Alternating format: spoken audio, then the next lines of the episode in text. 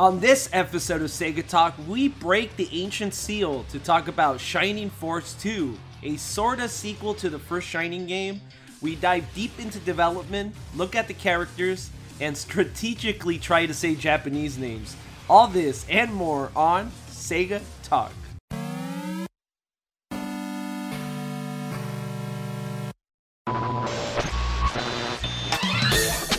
Segabits presents Sega Talk, a podcast talking all things Sega! with your hosts, George and Barry. Look, it's a giant talking egg. I'm not talking to you. I'm talking to the master here. So what?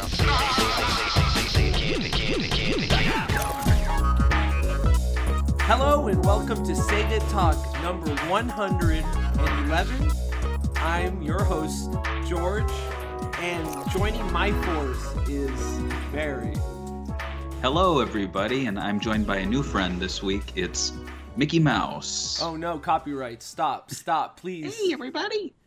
Just look what he's wearing. He's dressed as an arcade operator. I noticed Isn't that cool? That is not cool Yeah. at all because Yeah. you really Mickey Mouse copyright is he still under copyright and how does that work? I heard that it was just like old designs, right? Like you can't use Uh, Mickey in the next Sega game, right?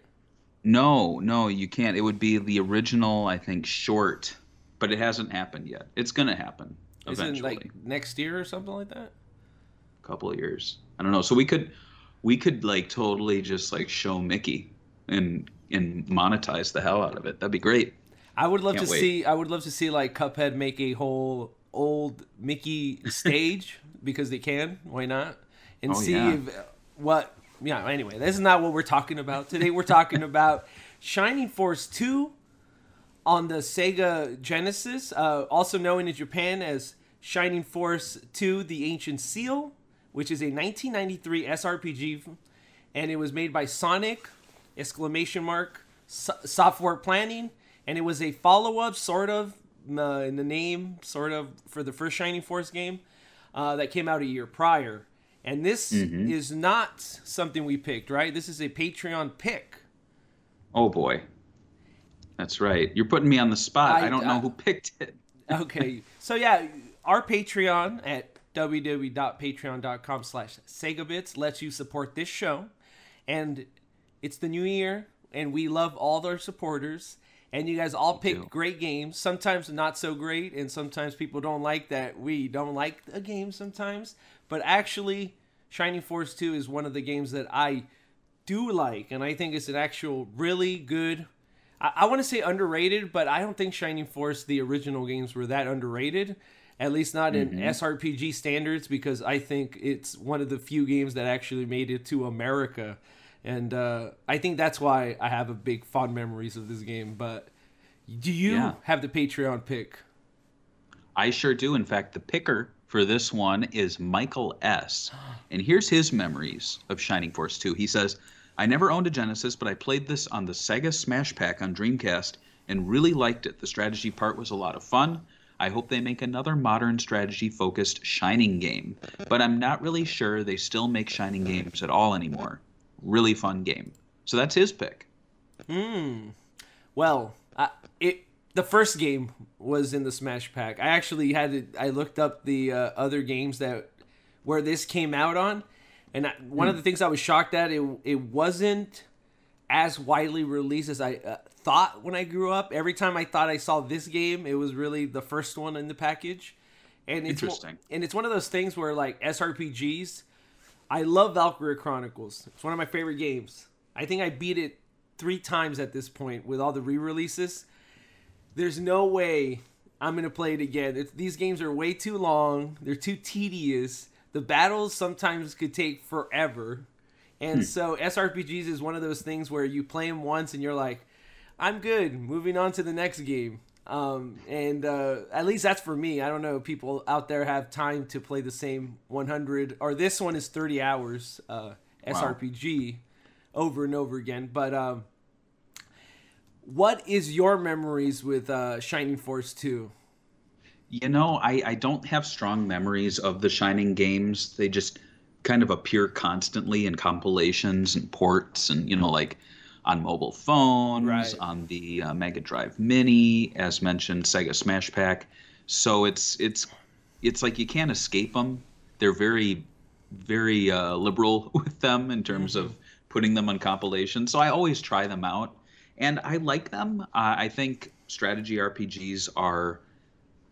If you were to like make a, a tier list, it would be near the top. I prefer it to turn based, um, which is why when I play uh, games like um, Sakura Wars or what one comes to mind? Oh, um, I really loved uh, Project Cross Zone. Like that's one of the rare RPGs, at least the first game I played from start to finish. And it's because I just I like those little like bite-sized sort of battles um, that they present, and I love the art style for this game too. So, um, no real strong memories. Never rented it, but played it a ton um, throughout the years, but not extensively. I just kind of would like dip my toes in, play a little bit.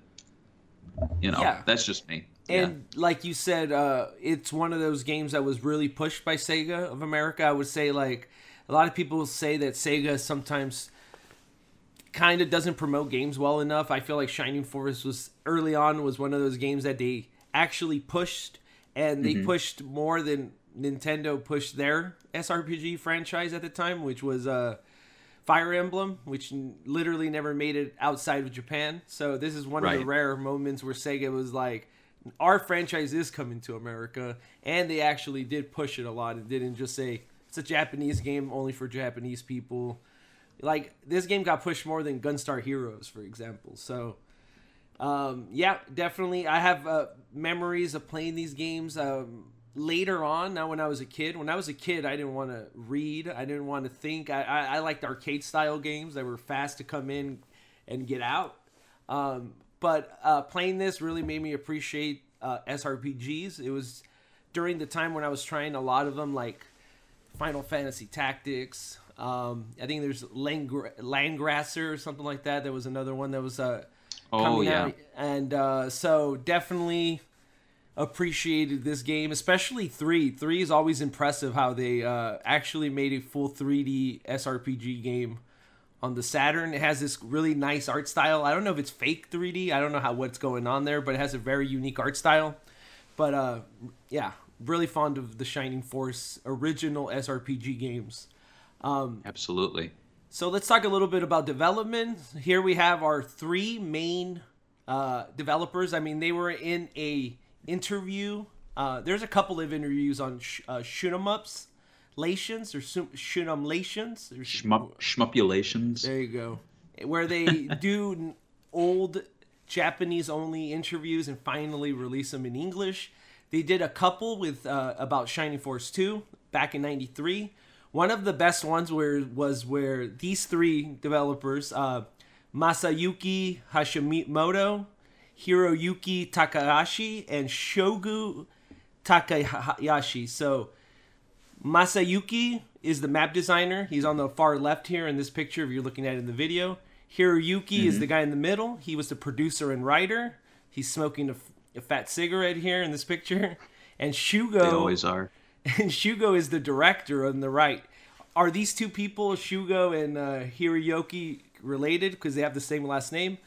No, I don't think they are. I, I, I'm assuming it's just a normal name. But before we get into development, I have one new thing we're doing this year. It's trivia time. So during Shining, uh, so Shining Force Two is X release in the Shining series. So you got four possible answers: A, the second; B, the third; C, the fourth; or D, the fifth.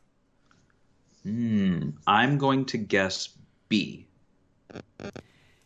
Wrong. Final answer. Wrong. No. It's actually the fifth entry. So we had Shining in the Darkness in 1991, Shining Ah. Force in 1991, Shining Force Gaiden in 1992, then Gaiden 2 in 93, then finally Shining Force 2. So it's technically, it says, you know, Shining Force 2. And we all think, you know, Shining Force 1, but we forget the Game Gear games that they made themselves, which makes Right. this the fifth, which is kind of crazy because it's like three years or even at two years, and they had Right. five games already. And we should note too that this is our first Shining Force game on Mm-hmm. Sega Talk. So if you're like listening through these chronologically, which is a uh, YouTube playlist we have, you might think, "Oh, I, I missed Shining Force one," but no, that's not there yet. So we Right. actually, um, I guess, have four games we need to cover uh, chronologically. Um, Right, But which- we we skipped far ahead. Right. Wow. So, according to the team, the general planning for Shining Force 2 began the following months after the release of the first game.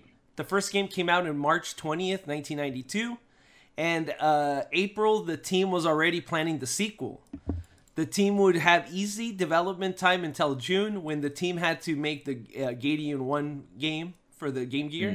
So during this uh, planning stages, it was mostly meetings and the basic programming, one programmer on the project. As we know before, Shining Force 2 came out. We got two Game Gear titles. Uh, from reading uh, from reading the history of the game, it was mostly developed on the side. So they were doing the uh, the Game Gear titles, and they were making Shining Force 2 on the side while they took breaks from the the Game Gear games and uh, this seemed to help them. According to the Shining Force uh, direct two director, he said there were so many times we'd be developing the Gaiden, Gaiden titles and have a neat idea, but it wasn't possible to add to the Gaiden title, so we shifted over to Shining Force 2. And then Hiroyuki said, Yes, it was while we worked on Gaiden 2 that our vision for Shining Force 2 really came into focus. In fact, had we not made Gaiden games, I doubt we would have developed Shining Force 2 as quickly as we did. Uh, are you surprised that the internal big team would focus so much effort on Game Gear titles over a console sequel, especially considering back then handheld titles were considered lesser? Like you never saw Sonic Team making a Game Gear title over a console title. Right. I think back then there was probably an internal push from Sega to have their developers, their their console developers, make um, Game Gear titles because they wanted to present a, a more home console experience on the go with the Game Gear, as opposed to how I think Nintendo approached the Game Boy, which were more travel, bite-sized games. Um, you know, I mean, uh, remind me, are there Zelda like original black and white Game Boy games, or no? Uh, I think there's color, which is the same technology, but I don't know if there was one on the actual black and white only release. So right. I'm so sure. I'm, I have to imagine that was kind of a, a push from Sega. I also imagine too that they they wanted to bring console players over to the Game Gear, so they would be like, oh, if you want more story, you just played the first Shining game, come on over to Game Gear. We got a little bit more, and I think. Uh, they did that with some other titles. There was a Golden Axe game, like a spin-off. Mm. Um, I can't recall if there was a Phantasy Star there was game for in there was so yeah. yeah. yeah yeah so you know there you go But I will say it's kind of um, unique that the main studio would develop the actual handheld games. yeah. And can you think of any other uh, Sega console developer that actually developed their own handheld games? Uh no not off the top of my head. The only thing i can really think of are um, master system games that were like ported over. Right. but oftentimes as we discussed discussed on past shows that was like an, a different internal team doing Mm-hmm. master system and game gear stuff. So yeah yeah. Wow that's pretty cool. So, according to development uh, interviews, the game was just shy of 80 megabytes or bits, which equals to t- uh, 10 MB of space on a modern computer language, uh, which is too big, so they had to compress it to 16 M bytes. Cart, aka 2 megabytes. This whole byte in system thing gets me so confused when we talk about it because, like, you have like some Sega Genesis games that, like, say they have a gajillion megabytes or whatever, and you're like, what? What does that even mean? But anyway. right According to the team, they filled up 99.74% of the available mer- memory on the cart, only having two kilobytes left. Uh, I always feel like this is how big this game talk is like kind of worthless, but it seems to be a big deal in interviews. Uh, did you ever care about it in the past or today, like when they bragged about how, oh, this Street Fighter cartridge is five megabytes instead of four. Did, did it matter? Uh, back in the day, it didn't really like uh, impress me when they would like, for example, Virtual Racing. I never really understood that. I was like, it's on a bigger cartridge. Why? Why? Why is this different from everything else? I guess the only thing that really kind of impressed me was Sonic and Knuckles, but that was less. I wasn't really thinking that it was like powered like a double cartridge. I just was kind of thinking how cool it was that you could connect the games. So yeah, it, it didn't really speak to me then. Um, I think I more think of like space in terms of like time. So like DVDs, like when a DVD comes out and it has like a 20 minute episode on one disc, and I'm like, you could have put a couple more episodes on there Right. you know um in that case yeah but like you know i look at a game like sonic 1 and i look at a game like shining force 2 and i don't really think which one's taking up more of the cart Right. um And I'm but i guess sure that that's kind of a thing that's a thing now with switch though right like there's different sized switch. Carts. cartridges i learned yeah There is, yeah. And I looked up the history of some of the cart stuff on here and some interesting stuff like the biggest game released on the officially released on the Sega Mega Drive is uh, Street Fighter 2, which had a brand new 5 megabyte car- uh, cart. oh wow And uh, Yeah. and then after that, it was uh, Pier Solar that had a six, and then it was that other one. Uh, what was it called? Uh, we did an interview with the guy, the Watermelon, uh, the fighting game. oh Papyri- pa- papyrium There yeah you go. That one's like eight megabytes. So this one's only two Wow. megabytes, and it holds thirty hours of uh, RPG gameplay.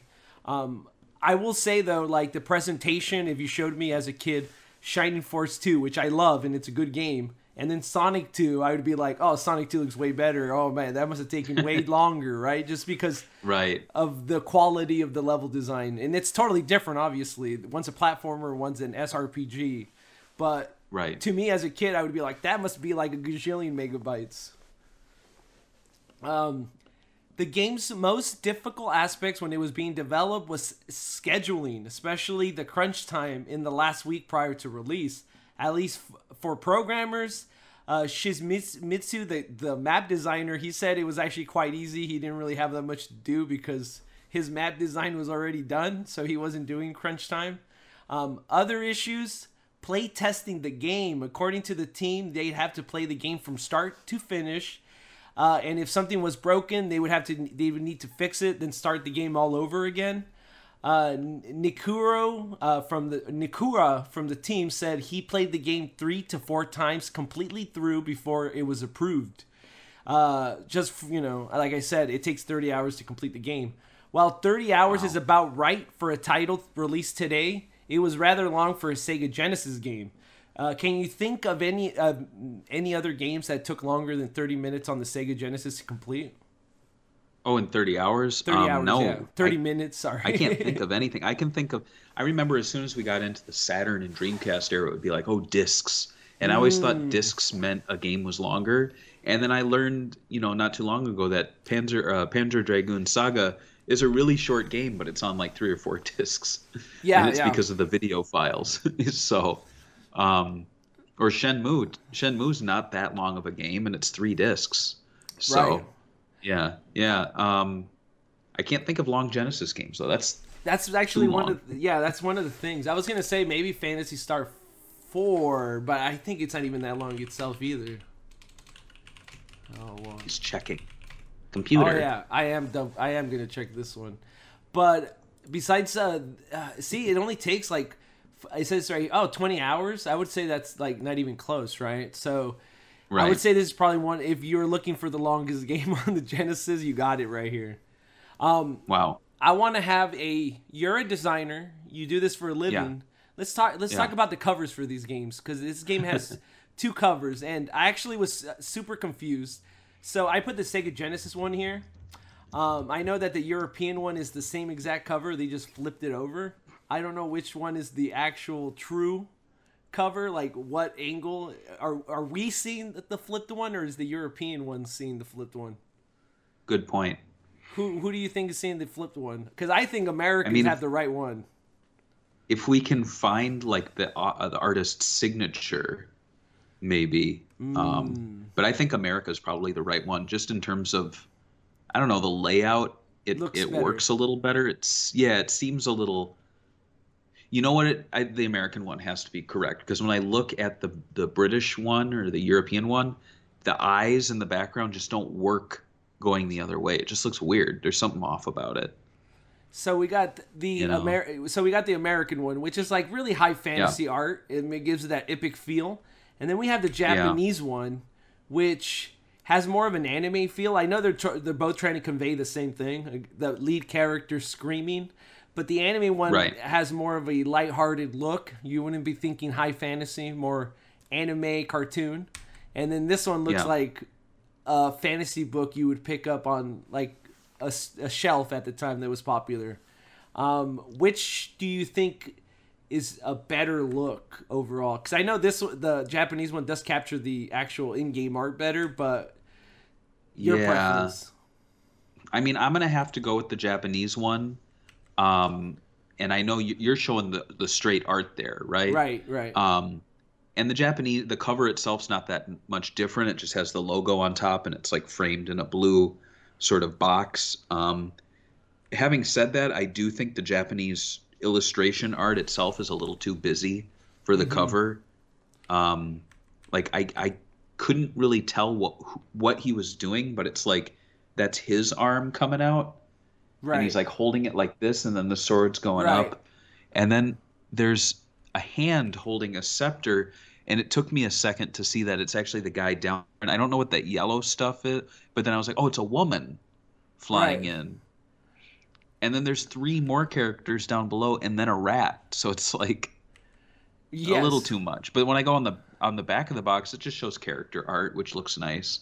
Um, I mean, you know, uh, Japanese Sega games of that era definitely have an aesthetic that, you know, I think ages maybe not well, but it definitely is of the era. So when you see that, you're like, oh, that's classic 90s Sega Mega Drive Jap- Japan sort of stuff. Right. Um, but one thing I really like that they did from Mega Drive all the way through to Dreamcast for the Japanese releases were the little icons. So it would tell you the players. There would be one for like genre, so like a sword or fighting, and then it would say like memory backup or something like that.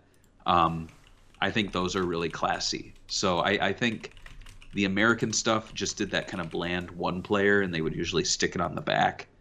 Uh, but yeah, I, I think there's a larger episode to be done of Sega Talk where we just go through the cover art, like Really? just the design itself, like the layouts. You know what I mean? Right, right. I actually agree. I think there's a lot of uh, cool.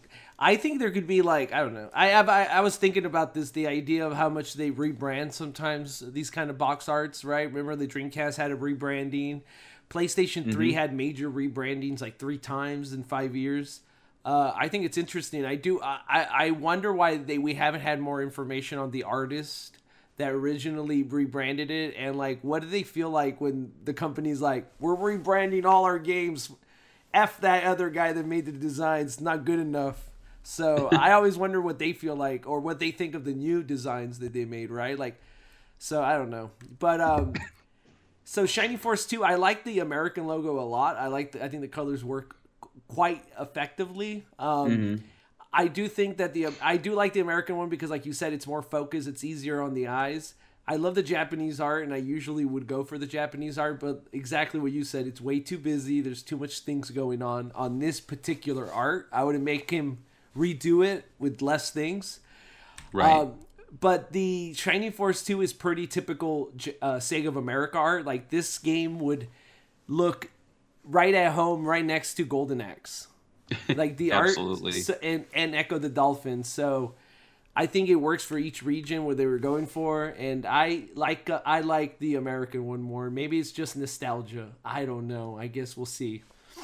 So let's talk about the story and the characters.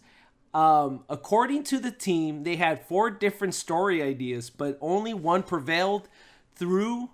Uh, but some of the ideas of the other stories they had planned actually made it to the final game. While Shining Force 2 in name is a sequel to Shining Force, story wise, it doesn't really have anything to do with the first game, but one of the stories pitched would have tied Shining in the Darkness and Shining Force 1 to Shining Force 2. Uh, I know that a lot of JRPGs have nothing to do with their sequels. Uh, for example, Final Fantasies don't really have anything to do with each other. You don't have to play a prior game to understand the uh, next one. Uh, do Right. you uh, do you think uh, tying these kind of games together is a necessary thing, or you think it doesn't really matter? Um, I mean, if you have a strong main character, then yes, absolutely. Um, but I, I'm trying to think. Like, I, I think the really strong main characters in Sega RPGs haven't really had s- even a, sequel. Like Skies of Ar- I think I'd say Vyse of Skies of Arcadia is probably one of the strongest. Like personality, design. Like I just all around really great looking character, and he only ever got one game.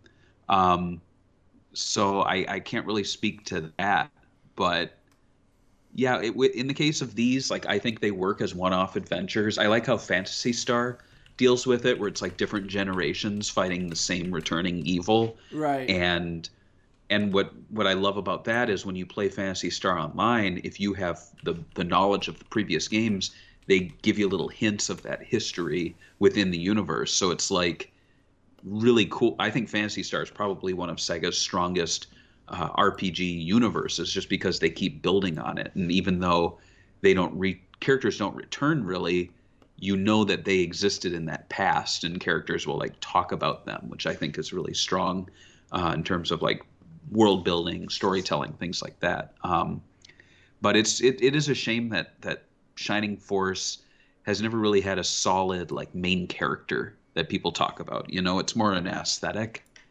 that that we see. So Hmm. yeah, well, up to a point.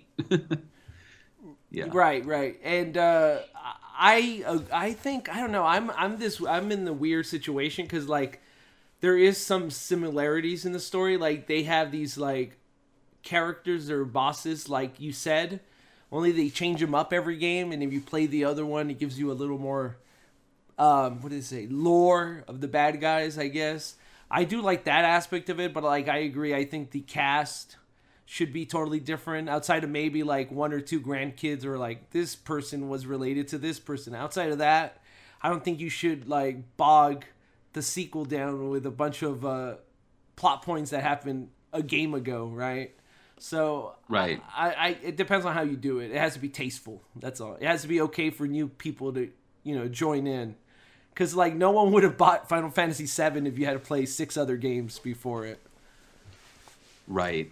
So I was gonna read the plot with all the names and stuff, but I think it's just gonna confuse people. So I went to Moby Games and I'm gonna read their description for the game. The plot con- consists of such quests as saving the princess from the clutches of demons, rebuilding the hero's hometown, and uniting various forces of good together against the hero's nemesis. Along the way, the hero will be joined by many characters who will seek aid to aid him in his journey. Several of these characters can only be obtained by completing side quests, in addition to random battles that can occur between program scenarios, giving the hero's party a chance to obtain experience and gain levels outside of set scenarios. So, so in the game, it starts off with a thief called Slade stealing two jewels from an ancient shrine and setting these motions, these strange events with the resurrection of Zeon. And there's a lot of this like good versus evil, very um I would say this game is closer to Lord of the Rings in the way that like Final Fantasy Tactics is closer to Game of Thrones in a way. Like this game is not trying to tell you like political they're not trying to be political it's not trying to, to have any message it's just a good versus evil game where you join with your friends and you beat up demons that's it there's like I, I personally don't think there's like any like really message they were trying to convey but they took the story seriously when i read the interviews uh, what are your thoughts in these type of stories do you like it when I uh, mean- do you like it when developers try to like preach? I know there's some games. Remember when we were watching the the game awards and we were watching the infamous one, and the guy was crying about how they patted him down TSA, and how it Oh, influenced wow. their game. Did you remember that? You were we were, you were laughing at it. I was not laughing at it. you said it Um, was hilarious. I didn't. I never did that. Okay, Um, I know you didn't. I, I don't have a problem with that. I think if if a game, um, you know, has has a message to to convey and they convey it well and it you know touches people or makes them think, I don't think there's any problem with that. Um, I, I do think that just looking at Sega's catalog, they rarely do that. If Right. anything, it's much larger stories, like you mentioned, good versus evil. Um, in the case of Sonic, it was like very light environmental messages, but never in your face, hitting you on the head. Like it's not like Sonic was collecting recycling symbols, you know, or like throwing stuff in the trash can. Um, but I, I think when you tell these like more epic, timeless tales, people will see current history being told in them because you know history repeats itself. So I, I personally I think it's it's stronger to tell a story like that um, than to make something that's super specific to a you know a small group of people, especially something on this scale. Like I can't imagine them doing like Shining Force two and like telling an allegory for like the Vietnam War or something. right, right, right. Um, not that there's anything wrong with that, but I just I don't think that's what people are looking for. And uh, I agree. I think there has to be some more lighthearted games. I actually do like uh, what Final Fantasy Tactics is doing. I just don't think that's what I uh, expect from fin- uh, Shining Force. I think if they ever made another game, I think they should focus more on uh, building friendships because I feel like one of the biggest selling points in these games, especially well, so like according to the developer right here, it says the the idea of the game was not centered around killing, uh, which is sometimes a problem according to them when you do these war-like simulators. Uh, The idea was that it was good versus evil, and that it was about your characters teaming up to take down this evil. So uh, we'll we'll look at some of the characters right now, but I think focusing if they ever make a fourth game on like the way Persona does the sli- uh, the slice of life where you guys are just hanging out, or Yakuza Seven does it really well too, where you hang out with your actual uh, team and you get to learn more by Right. side quest. Uh, I think Valkyria Chronicles Four did that a lot in the new game. That, that's something they this kind of game should focus more on instead of trying to do a political message. But that's just my uh, two cents on that. So let's look at the diverse cast. And when I'm saying diverse, I'm saying like this game is not just I'm not just saying women or whatever. I'm saying there's literal other species in this game where you play as. So let's look at I, I linked to the Holy crap! so this is how many characters you could you could get. So Bowie right here, if you open it, he's basically the lead character. I, I really love the art in this game, by the way, but he's the lead character. He's kind of your swordsman, uh, stereo teenage stereotype. Um, but if you look at somebody like, let me see, uh, Frayja, I think that's what he is. He's like a human. He's like an old dude with a bald head, like a vicar. Like what? Like uh, all right, cool. So this guy could join your party. So you get a bunch of different. Lemon, I think Lemon is just a yeah. There you go. It's like an old guy, and that's some. Uh, it says he's a vampire. So it really shows you how different some of these characters are, like in terms of age and sex. And I think there's a, a few girls here, right? Like Sarah, she's a she's a typical mage type of character. Uh, elf mage. Um, what do you think about these type of uh, I don't know characters so far? Like you're clicking around, right? They're pretty diverse in Yeah. terms. Like you don't expect a short, old, bald man to be in, a party of it with a teenager usually.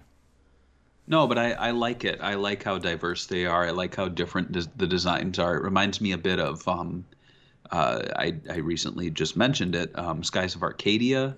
Right. Um, of course, another strategy RPG with a large cast would be Valkyria Chronicles, but I don't think they are diver as diverse as this. Like it's mainly just a bunch of humans in similar uniforms. Hmm. So, yeah, I, I think it's pretty cool. I, I I don't see any character that I like dislike.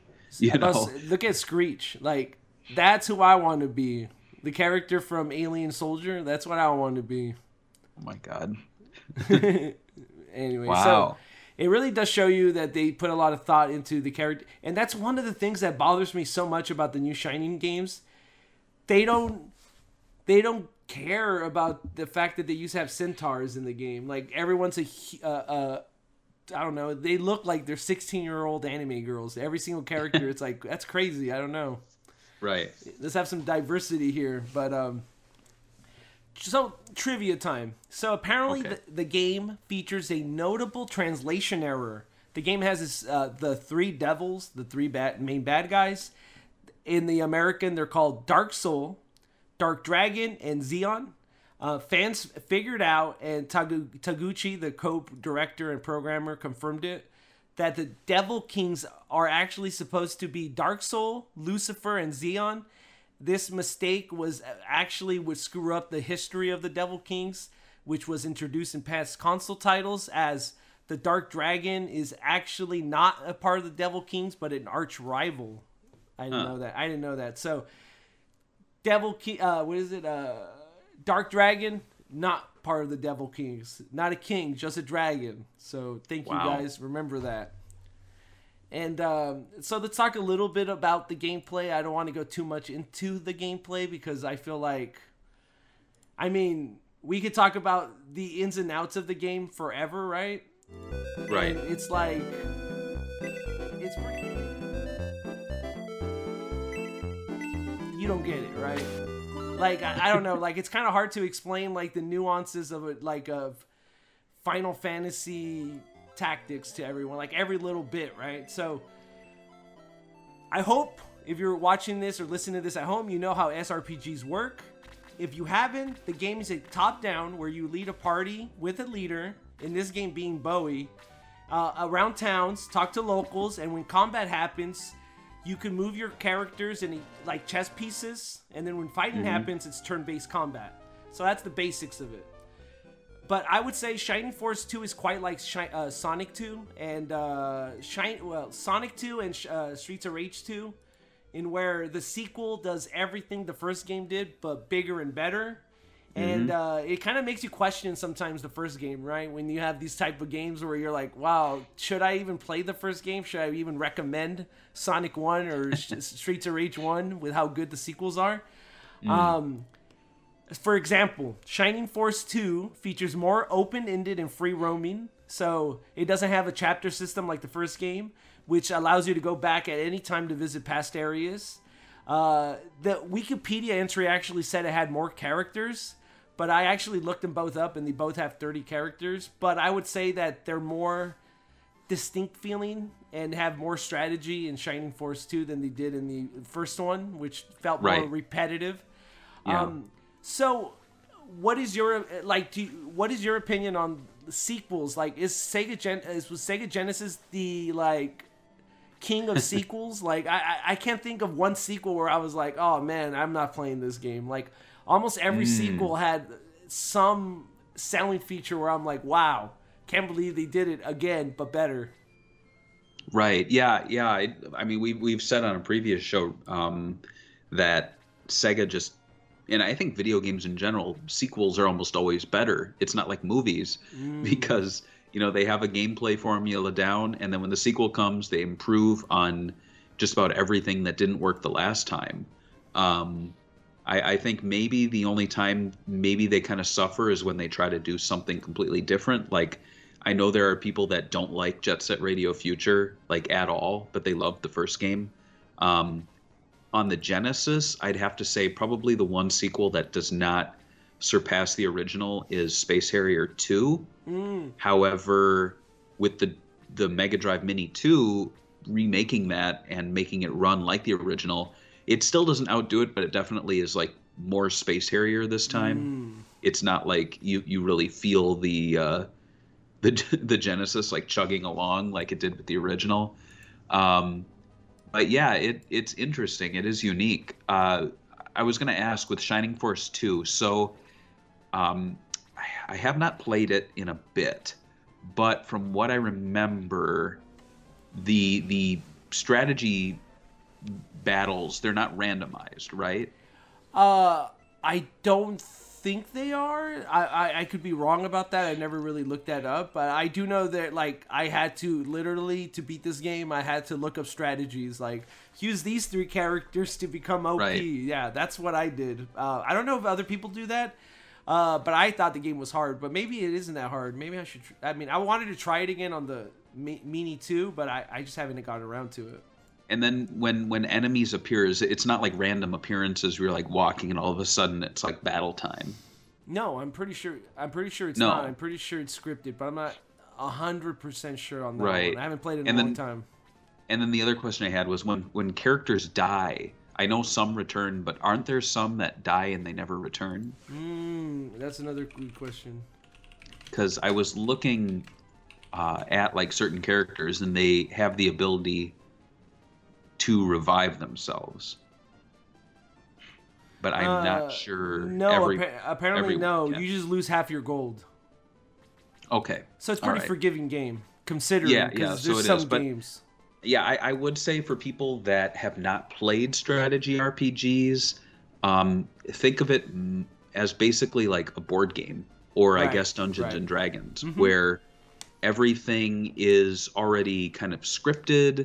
It makes perfect sense, I guess, for a person who doesn't know or get RPGs. I think, to be quite honest, the fact that like um, turn-based uh, randomized encounters is actually really weird to people who are not like steeped in RPGs. Like if you took like a mom and plopped her down and she was playing it, she'd be like, "What? What just happened? Who's fighting me? I didn't see anyone in front of me. I was just running through a cave, and all of a sudden, like there's ten bats." You know, Mm, right? um, and I, I honestly, I'm not a big fan of turn-based role-playing games, but I love strategy RPGs. I think just because it just makes sense to me uh, to see the the world, like the map overhead, to know this character's there, to be able to run around and really feel like you're progressing through the game as you're fighting. I think is really cool. I don't like stopping and being like like for example you're you're in a cave running through and it's uniquely designed but then when the um, uh, randomized battle happens in a game like skies of arcadia or something you're suddenly in like a new cave area that's the same every time. You know what i mean? Mm, I know what you're talking about. And So- we actually, I was talking to my brother about this because there was a game yeah. that literally one of their selling points on the Steam page was like where you're battling is the actual battle. Like it's not a pre-made like you're saying, and I'm like, I never even thought about that when like I played JRPGs. is so like typical for to have that yeah that I never thought about it before. That the that that it was pre-made. I don't know. I just never really looked at the background. But yeah, you're right. Yeah. yeah. so i think i guess what, what a really strong selling point for srpgs is is that it uses the environments as a battle setting Mm-hmm. and so it's i guess it's just a much more creative way to use the overworld map because the overworld map is also a way to battle your way through which i think is really cool um so yeah that that's me trying to sell people who aren't into rpgs on strategy rpgs and to be quite honest i i think if you're like kind of a virgin to these i don't think shining force 2 is the best first game to play but I would recommend Project Cross Zone 1 and 2, which I think are still on the eShop. They might be pulled already because of rights issues. Um, I'd also recommend um, Gain Ground, which is like an arcadey kind of SRPG, I guess you could say. And oddly enough, a couple years ago, I actually saw a guy. I think I told you this. He was just like playing Gain Ground at um, Galloping Ghost Arcade Oh yes. And he was like and someone nudged me and they're like that guy just broke a world record and i'm like oh cool Cool. and there's like no fanfare you know it's kind of like beethoven you know composing at his piano and no one's there to hear it it was just kind Oh. of sad You think that happened to Be- I mean Beethoven back then, or you think he had like, because like you got to imagine back in the olden days, probably like a few thousand people really saw Beethoven live, right? Like how many people could see him live? Do you, do you think he did world tours? That's a good point i think we'll save that for beethoven talk Oh yeah, Beethoven. talk. with the game, the Beethoven game that's based on the movie with the big dog. are you trying to do a segue into the music section Let's talk about the music. So Okay. in the in the music, I, I would say the music for this game is iconic. I, I don't think it's as I don't know. Li- I don't think the Shining Force soundtracks get the credit that other soundtracks get. Like, definitely not up there with Streets of Rage 2. Definitely not up there with uh, Sonic 2. Definitely not up there with even the Shinobi soundtracks. Um, but it's still a great soundtrack, and I think it would, you would be hard pressed to find a game from Sega during this time period that did not have a, a great soundtrack. Actually, Barry, uh, can you name a really bad in-house Sega Genesis soundtrack? No, I can't because Sorry, it's impossible. No, because Sega's sound team at the time they were masters of it. I think some of them helped uh, develop the actual sound chips, so they knew what they were doing. I mean, there's a reason why Sega has their own recording studios. I don't know if you saw the pictures. Um, I think there were videos recently in the new offices. They would do performances. Remember the Sonic Colors Ultimate? Right. Um, I'm jealous. they did music videos from within the uh, Sega Sound offices. So, yeah, amazing stuff. I mean, it, what other video game company has like people like um, uh, Jun Senoue and and Ohtani and um, uh, Mitsuyoshi like on staff for like 30 plus years? It's Right. insane. Doing nothing, just chilling. I can't think. Are there Nintendo? Like, I'm sure there's Nintendo Oh, yeah, composers sure. on staff, but I don't hear about them like Maybe I do with the Sega guys. Maybe they i don't know that is weird. I, there is some like um there was like big news like the guy i mean you know when the old the last donkey kong country they got the original guy right from the super nintendo games stuff like that. They do Right, right. but i don't know. Let's look at some of these tracks on this track preview page. So like dying wish shows you kind of his range. This one's more of like a melodic one. You can skip through it. I'll play a little bit for the people listening at home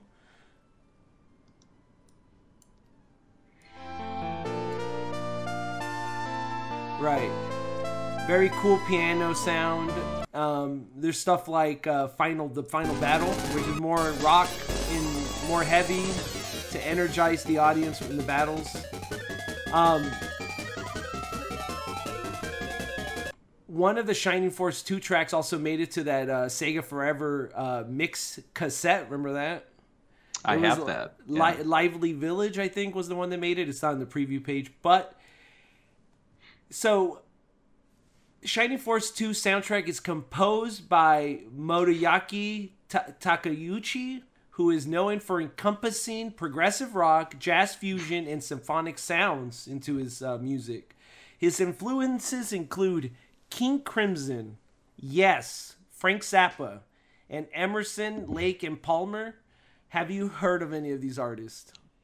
I've heard of Yes and Frank Zappa, Same. um, but is Emerson, Lake, and Palmer like one I'm- group? Right, I think it is one group because that's how it was posted in the thing, and I never heard of them, so I didn't even Google them. So that's how much cool, cool. they do? Maybe they're like a. Let me see. Oh my god, I'm looking at their pictures, and they're like basically a hippie band, right? Right, right. From the '70s, I would assume. Yeah, '78. They're a progressive rock supergroup formed in London in 1970. Hmm. I don't know what other bands they were from, but that's cool. I've actually never heard them. I will say Frank Zappa uh, is probably the most popular person that I heard on this whole thing. I've actually heard maybe like three or four of his albums, or maybe two of his albums. Yeah. And uh, I think I saw his um his unmarked grave. Oh, I found really? it. Yeah, he was buried at um this little cemetery in L.A., which uh, actually a lot of really big name celebrities are there, like uh, uh, Marilyn Monroe and Hugh Hefner and Sam Simon from The Simpsons. Uh, but he is an unmarked grave, and so people will take the little Z that they put on like um, sandwich signs, you know, at, like sandwich yeah. shops, and they'll just lay it in the grass where he is. So that was kind of cool. he was a he was a very strange guy. Like I, when I was hear, hearing his albums, I was like, "Wait, what is this song about?" I had to read, look at the lyrics. I'm like, "Oh, it's about banging a chick with another guy." All right, I didn't know you were gonna make a whole song about that. That's a cool concept. Um, hey, hey, whatever sells. Hey, it's the '70s. Um, uh, Te- Tekanuchi actually started his career at Sega with Jewel Master and would move on to compose Landstalker with Climax. He would then leave Climax and start working on the Shining, the Game Gear Shining Force games, and he composed Shining titles for Sega all the way till Shining Wisdom on Sega Saturn. Video game work pretty much stopped during the mid 90s. Uh, you can still see Takanuchi on Twitter, where he shares some of the fan covers of his music, but he doesn't really post that much, to be honest. And uh, I did bring up the page. Uh, I I'm showing it right now. If anybody wants to uh, follow him, he doesn't really tweet. I've noticed this with a lot of like uh, Japanese music composers. They're not all uh, uh, Hideki. They're not all posting Right. all the time and memeing all the time. They some of them seem to have an actual thing at. And you know what? It's kind of weird. I'm surprised more Sega composers didn't take a, after Hideki and go. You know what? I'm just gonna start posting uh, femboy bot uh, whatever trash, whatever gets Right. me. Uh, you know, the views, right? Um, you think that uh, Hideki gets jobs because of how meme- memeable he is now? I, I think I've talked about that in the past where I was like, I don't know how he makes a living. I I don't know. I I do wonder. I mean, he doesn't want to do an interview with us, but if he did, that'd be the first question. I'd be like, how the hell do you pay your bills when inflation is going up? I'd like to know, Hideki. So Is he insider training? I don't know. training or trading? Trade trading. Trading. Okay, good. Trading. He's training people to do insider, Insider insider trading. trading. His first Yeah, guy was yeah. Naka, and look what happened. Anyway, um, His So- best student. Shining Force 2 OST only got an official release in Japan uh, in October of 1993 on CD, uh, released as the Symphonic Suite, Suite Shining Force 2, which includes 12 tracks from the game, uh, released by Pioneer LDC.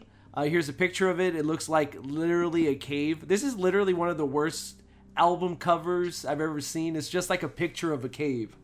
It literally tells you nothing about the game, and it uses it's a J- Japan exclusive, and uses the American logo. Weird, right?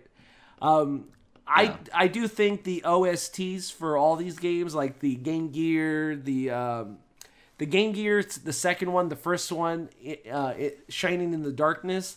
I think they need a vinyl release, like a box set with just the uh, original 16-bit titles or the uh, 2D titles, and uh because like they haven't really got massive release. Like we've literally are gonna get Shining Force one through four released on vinyl, but we're not gonna get any of the Shining Force old games. That's what's it's a little weird to me, especially Yeah. since they haven't had that many releases. It'd be nice to see.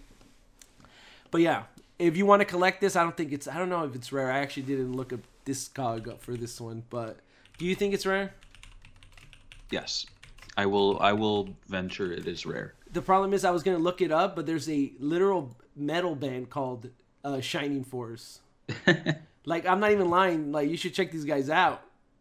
Oh man, I got I got to put it on the screen. I forgot to show you this before we did the podcast. But check this guy these guys out. Do are you afraid? They're basically a uh, they they started in 1995. Probably played the Uh-huh. games. They were like these things are jamming, right? And uh, I don't know what kind of music they make. I can't see. They don't have a thing. They only have two albums though. Huh. So maybe collecting these albums are, are more, you know, important.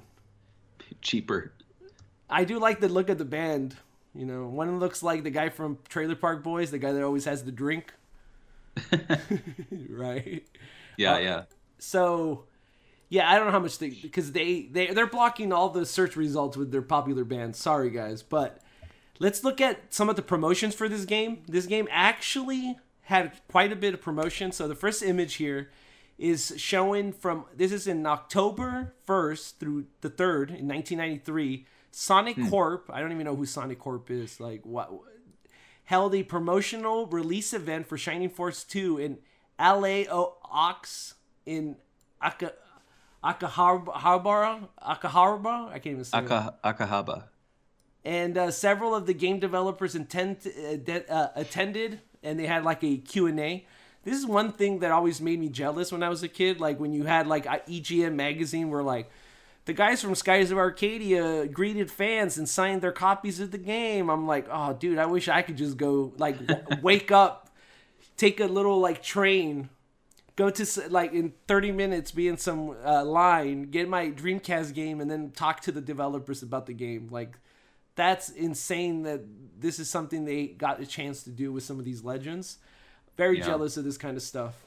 Uh, the next image is the american advert. I think this is a really cool ad. It really shows you the high fantasy aspect of uh, aspect of it. It has our characters looking at a castle or a house really and the the evil eyes with and it says evil shines darkest before the dawn um, what do you think about this ad I think it's great. I love. Um, I mean, we used it in the, the graphics for this.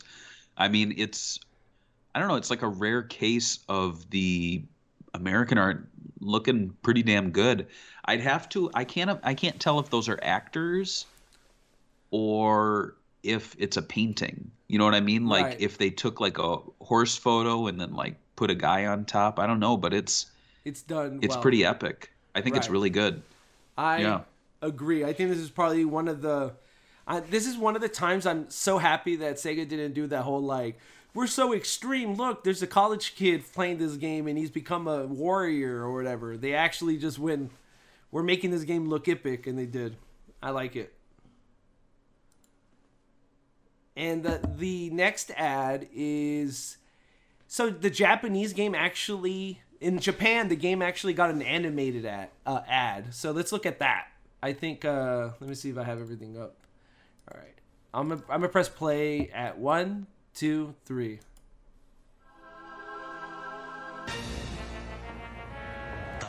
And the rat is the main character. 世界は再び邪悪に満ちた 深い闇に覆われようとしていた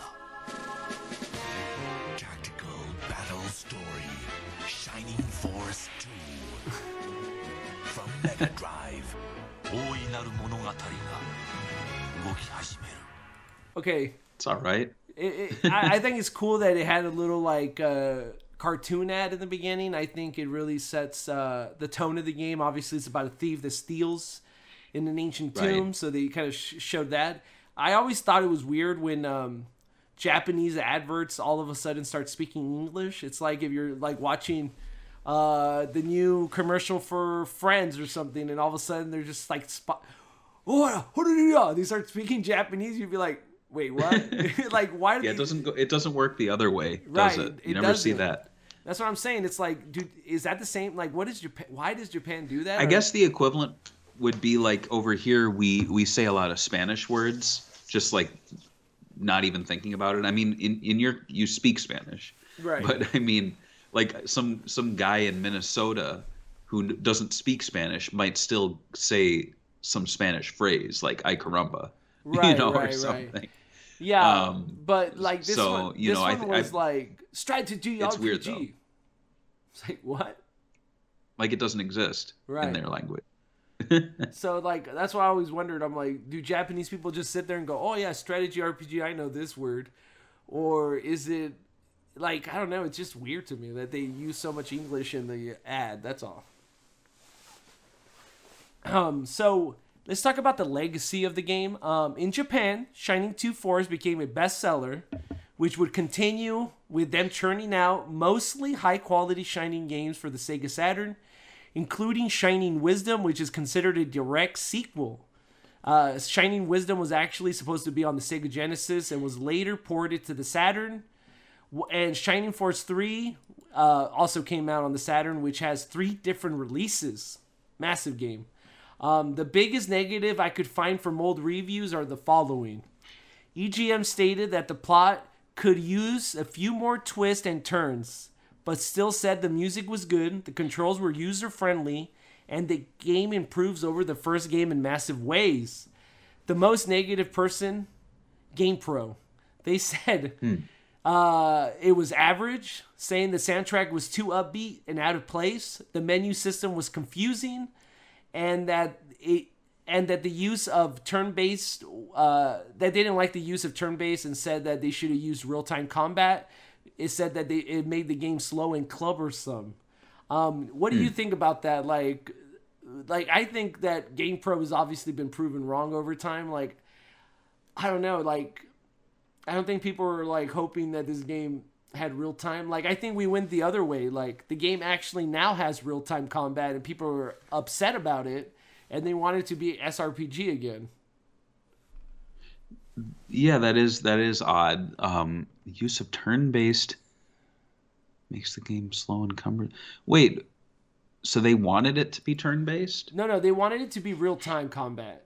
And saying that oh, the, the real that the uh, like an action game. they wanted yeah like, to be more like shining uh what's that one for the uh game boy advance the shining wisdom i think no not shining wisdom it's like shining something on the game boy Yeah. Advance. the ones by Atlus Right, right.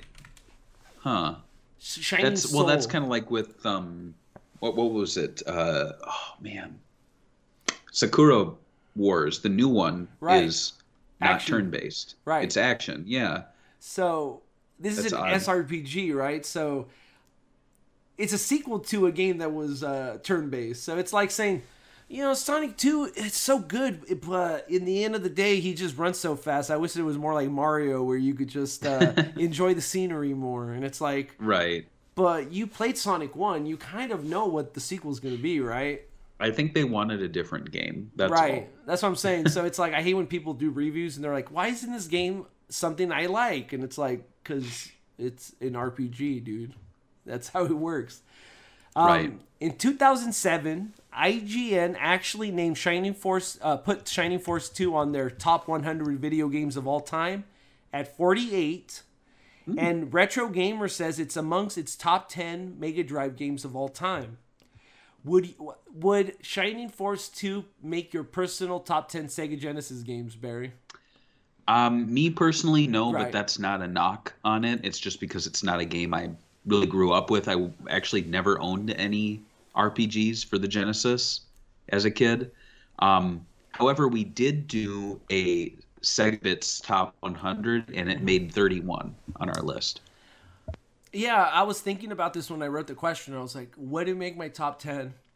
And I was thinking about all the great games there there are on the on the Genesis and which ones I actually played growing up all the way and had fascinations with the action, the controls, and I don't think he'd even make my top 10. Top 20? Yes. Top 10? Probably not. There's such so many good games on the Sega Genesis. I think it really speaks to the quality of games that the Sega Genesis had at this time period. So I think top 20 is still pretty good for uh, a game on the Sega Genesis. So oh yeah, not bad at all. And and our our top 141 was Shining Force 3, and then 52 was the original Shining Force, and then and then 64 was Shining Force CD. And I don't know if Shining in the darkness. I don't think Shining in the Darkness ever made it. I don't no. think But it- that's a lot of love for the series. Oh for yeah, sure. I think hardcore Sega fans really, really, really like this uh, series. Um, so let's talk about some ways to play this game. So let's say you don't have a Sega Genesis, sadly. You have a really bad life. I'm sorry. I feel bad for you. Everyone should have a Sega Genesis or a Sega Mega Drive in their house. Right. Um, I- if I was president, every household will have one with a nice retro setup. It would be mandatory. Um, so some of the compilations where you could play Shining Force 2 if you're an unfortunate soul without a Mega Drive is the Wii Virtual Console in 2008. So I, that's what shocked me the most. Sega did nothing with Shining Force 2 all the way until 2008. And, and they released it on the uh, Wii Virtual Console. Then they released. then the year later, that's when the floodgate opened with Sonic's Ultimate Genesis Collection in 2009, and then it goes Steam 2011, Nintendo Switch Online plus expansion in 2022, and recently on the Sega Genesis Mini 2 in 2022. And I'm gonna play through it again on the Sega Genesis Mini that I I have right here. It's on mobile too. Sega Forever. Oh yeah, I forgot. It also came out on Sega They Forever. I didn't even have this downloaded. I downloaded it as as we were recording here. They they put all three as one app now. So it's Oh. Shining Force Classics. It's Shining Force, Shining Force 2 and Shining in the Darkness. So when you select the game, it loads up the menu screen there. So mm. pretty epic. and it's pretty cool. free Lots on of mobile, so with lots of ads. with lots of ads, sadly, right? And you could still have to, Right. you could still buy it, right, for uh, whatever price it is. I don't think so. I think only legacy games have that. Like if you bought the past one, it will, But you know. lame. I don't like that. They should give you an option. Also, I don't like. I like really hesitant when I buy games on mobile because I'm afraid they don't have an offline mode. Like most don't, and I can't play it in the plane. So when I usually play mobile games, it's during plane rides, and I can't play them when there's no offline mode, and that makes me mad. That's why I always I think there are. I, I I've played these on the plane before, but okay. yeah. Anything you Not- want to add about Shining Force 2 before we wrap it up and call it a night? Um, you know, not really outside of, you know, when when we do these shows about games that I actually don't have a strong attachment to or interest in, it always makes me more interested in the game after we talk about it. I think in this case, it's just it's a game that I always kind of felt I don't know, like I wasn't good enough for just because it was like two, oh, I didn't play the first one, and then I see that 30 hours and it just seems so daunting. Um, it's like I'm not good enough for it. But to be honest, like with games like this, like you really should just try them out, even if you're not going to invest in them. At least you know you've played it, you've given it a given it a chance. So um, I'm looking forward to booting up the Mega Drive Mini 2 maybe tomorrow and playing playing a little bit of it. I don't think I'm going to play through it, but yeah. I would not be. Um, if you get further into the game and you actually enjoy it, doing pieces by the time, don't be afraid to look up online strategies on some OP moves with your characters. I think it's uh, there's some moves that are just ridiculous. I think there was uh, when I was reading the Shmuplations uh, interview with the three developers. One of them talked about how he beat the last guy in one shot, and they talked about Wow. how he did it uh, how he did it. So there's like there's little ways to get through some of the stuff with critical hits, and so yeah. Um, any Patreon memories for Shining Force Two? There is. So, in addition to Michael S., that we read at the top of the show, we have Daniel Andres who says, Oh man, I still need to pick up these games. I'm going to grab Shining in the Darkness soon. The only one I sort of own is a burned disc of the Sega CD game, which I think is an enhanced port of the Game Gear ones. I'm not sure on that. Yeah. Um, so that's what he has to say. So yeah, and again, if you support us at any level, you can leave your memories at the end of the show, or if you're a picker, we read it at the top. Um, George, do you want to know what we're talking about next time? I actually do want to know because it's not on your list, so I don't know. So we are returning to the 1980s. In fact, Oh. it's our first 1980s show since November 2021. It's been insanely long that Wow. we've actually done a 1980s show. Um, and it's going to be a game that I think's long overdue to be talked about Thunderblade. And the reason why, and this is actually not a Patreon pick, this is a very pick because we're waiting for some Patreon pickers to get their new picks in, but I think they're all hung over from New Year's Eve. But I picked this one because I always kind of felt that in those first 100 Sega Talks, we would hit all the super scaler games, and we haven't. I think the two we're really missing are Thunderblade and Power Drift. Um, I could be wrong. Maybe we didn't do Hang On. I'll have to check. But um, yeah, it just it's it's an important game. It's an interesting game. So we'll talk about that. We'll talk about Super Thunderblade. We'll talk about some of the strange ports. There's a Tiger handheld version that exists. So uh, yeah, get get nostalgic, get pixelated for the next Sega Talk. And we'll see you guys next time on Sega Talk. Bye. Bye.